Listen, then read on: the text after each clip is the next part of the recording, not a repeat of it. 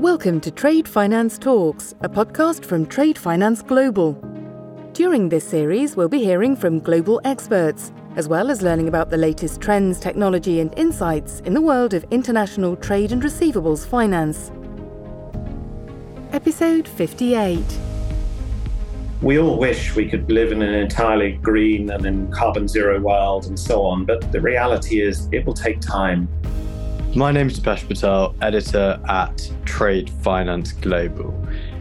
ESG, environmental, social, and governance. Three words we hear more and more.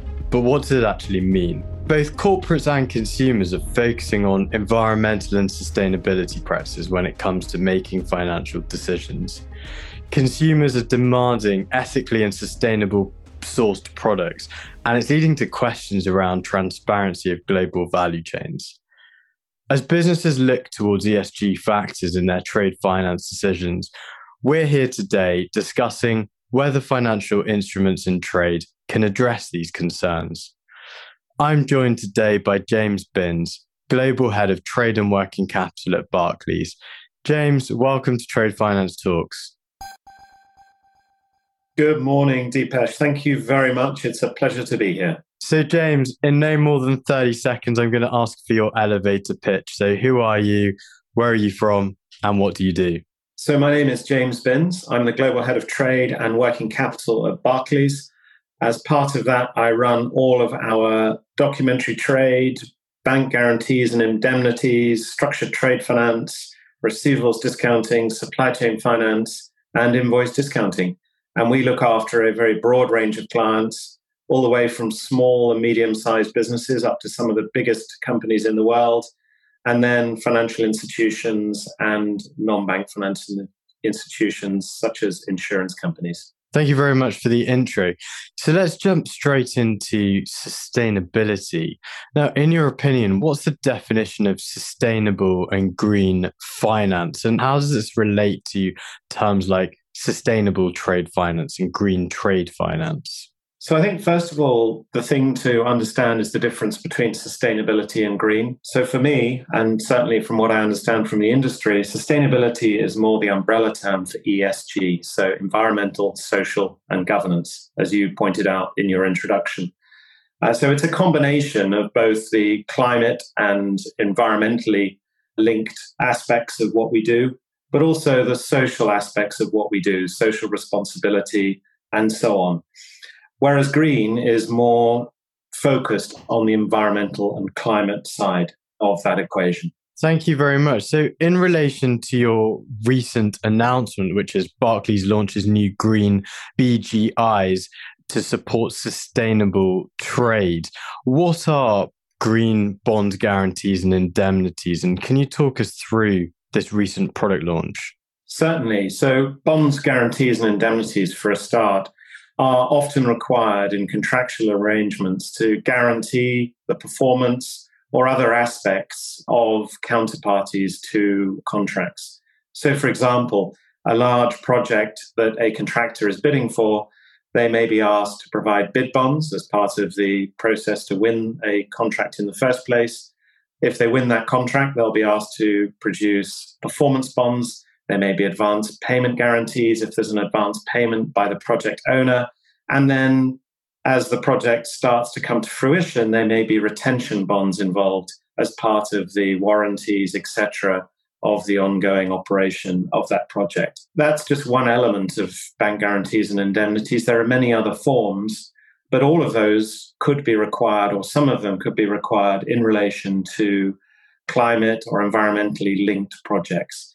And so, what we're doing here is trying to provide clients who are involved in that activity with the optionality to be able to issue those guarantees on a green basis. By that, I mean we work with a company called Sustainalytics, who have produced a green framework for us, very stringent set of parameters which define whether or not an underlying project is green and therefore whether or not the bonds and guarantees that we issue in support of that project on behalf of our client can also be tagged as green. Thanks very much. And I guess in relation also to our previous podcast on uh, guarantees, Long term, what are the hopes for these BGIs at Barclays and, and what impact do you believe they will have?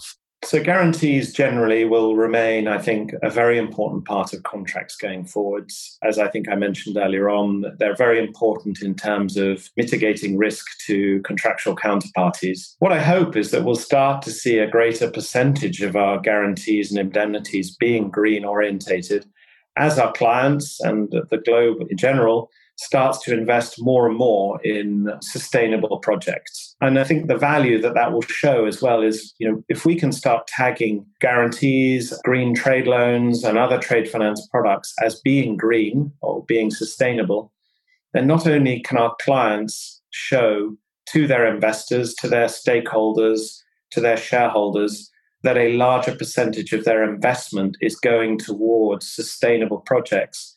But equally, we can show as in Barclays, we can show our investors, our stakeholders, our customers that increasingly we're moving our financing activity towards green and sustainable projects. And as you know, Barclays has a target to hit 100 billion pounds of green financing by 2030 and to become a net zero carbon bank by 2050. Bold ambitions, James, 100 billion green financing by 2030. So I guess a lot of this is about empowering the customer when it comes to sustainable and green finance. It is, although I hope that what we're doing is helping. I mean, we're part of the overall picture, I think, here. So, yes, we're empowering a part of what the customer's doing, but clearly, with a large, complex project, there'll be many other aspects involved in that project that aren't necessarily finance linked and so on. But I think what we're trying to do is help that client where we can. And to your point, in terms of empowerment in the area which is under our control, where we can add real value to that client. In doing so, as I mentioned earlier on, to be able to tangibly demonstrate to their stakeholders that the investment that they are putting into their business and into their projects is sustainability linked. So, I guess going into a bit more detail on that, what are the green concerns that traders, sellers, and consumers have in mind when they're securing deals? So, if I look at it from a green trade loans and green bank guarantees and indemnities perspective, I'll give you some examples. So, it could be a reduction of greenhouse gas emissions uh, resulting from improvements to industrial processes. It could be agriculturally orientated in terms of improving energy efficiency of the machinery and equipment and irrigation and other agricultural processes. It could be uh, technologies and products that reduce, reuse, or recycle water as a means of conversion.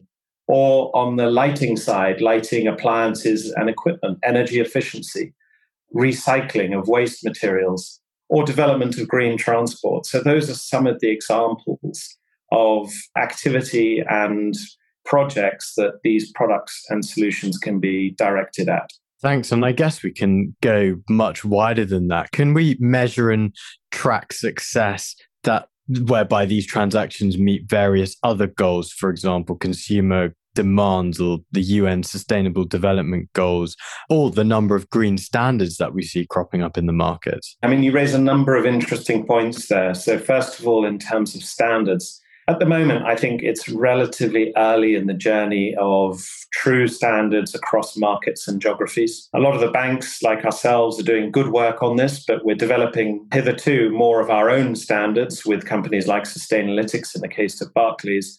I think what we'll see as banks start to work together on some of these transactions in the future is a merging of some of those standards into more single standards. Equally, at a regional level and regulator level, you've now got the European Union very actively developing new standards for sustainability and so on. And I think as we start to see more of that over the coming years, we'll start to see the standards that we use for our products and other banks use and other parties use, not necessarily banks who are involved in some of these projects, converge in towards more single standards. So I think that will really help. I think the other thing that's interesting here is we've talked a lot about green so far. And a lot of the work that the very good work that has been done so far is more around the green angle. So, as I was saying earlier on, more around the climate and environmental impact of the projects that we're supporting and financing. But increasingly now, we're starting to see that move across more to the social side as well. You're starting to see this now in some of the loan markets and some of the bond markets with social linked criteria attached to those. And I think the next step for us on the trade side is to start adding in some of those social criteria. Again, on the not just on the guarantee side, but on the loan side, so that we can start to support some of those more socially driven rather than purely environmentally driven projects that our clients are undertaking. I guess where do we draw the line here? Obviously, trade really is a big contributor in its nature to pollution and materials consumption.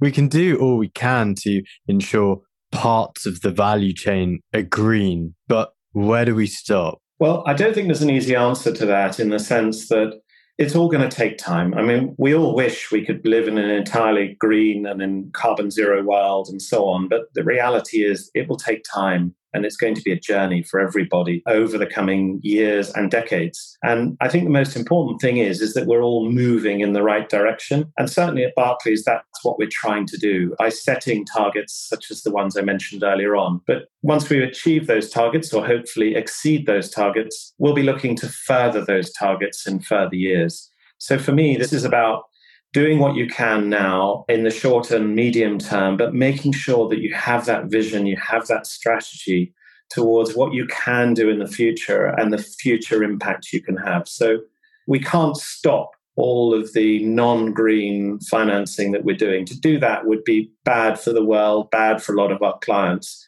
But what we can do is we can start to encourage and help our clients globally move towards green and sustainable approach by launching products and services such as these and gradually growing those and making those more efficient, more competitive, etc., etc. Absolutely, you're right. We're very much at the start of this probably quite long journey.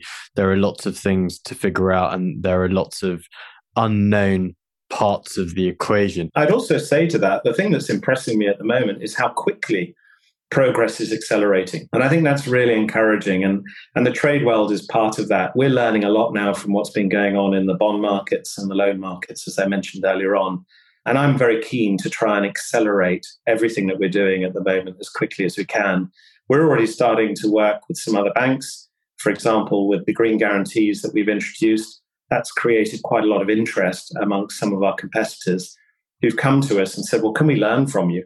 And we're actively encouraging that. We're very happy to share our learnings with our competitors because we think it's important that as an industry, we do everything we can to support this journey. Very good points. We can definitely learn from perhaps the green bond market, which I guess is a lot further ahead in terms of its evolution in the space. I mean, I'd probably even say so far as get learning from what's going on in the Sharia financing market, because actually, if you look at the if you look at the principles, they are somewhat similar. In terms of these products that are being launched by yourselves and also many others in the market, would you say that this has come entirely in response to the global climate crisis, or has coronavirus played a role as well in, in accelerating the launch of many of these initiatives? The climate agenda, the awareness of environmental impact, the social agenda, all of that has been around for a while now, so pre pandemic. And I think awareness was already increasing.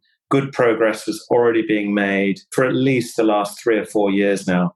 But equally, I don't think it can be ignored that the pandemic has helped to highlight some of the issues. And I think it's been in this is one beneficial thing that can come out of the pandemic. Then hopefully, and I think it's true to say that there is a much greater awareness of the importance of environmental and social progress across the globe. A good example of that on the environmental side, with the various lockdowns that we've seen across the world, is the various pictures that have appeared in the press showing the Himalayas on it being fully visible, whereas they weren't previously, or cityscapes with no pollution, whereas previously they were highly polluted, and so on. And I think that's all been really helpful to this agenda from a not just an environmental standpoint, but also a social standpoint. Absolutely. And some really good points there.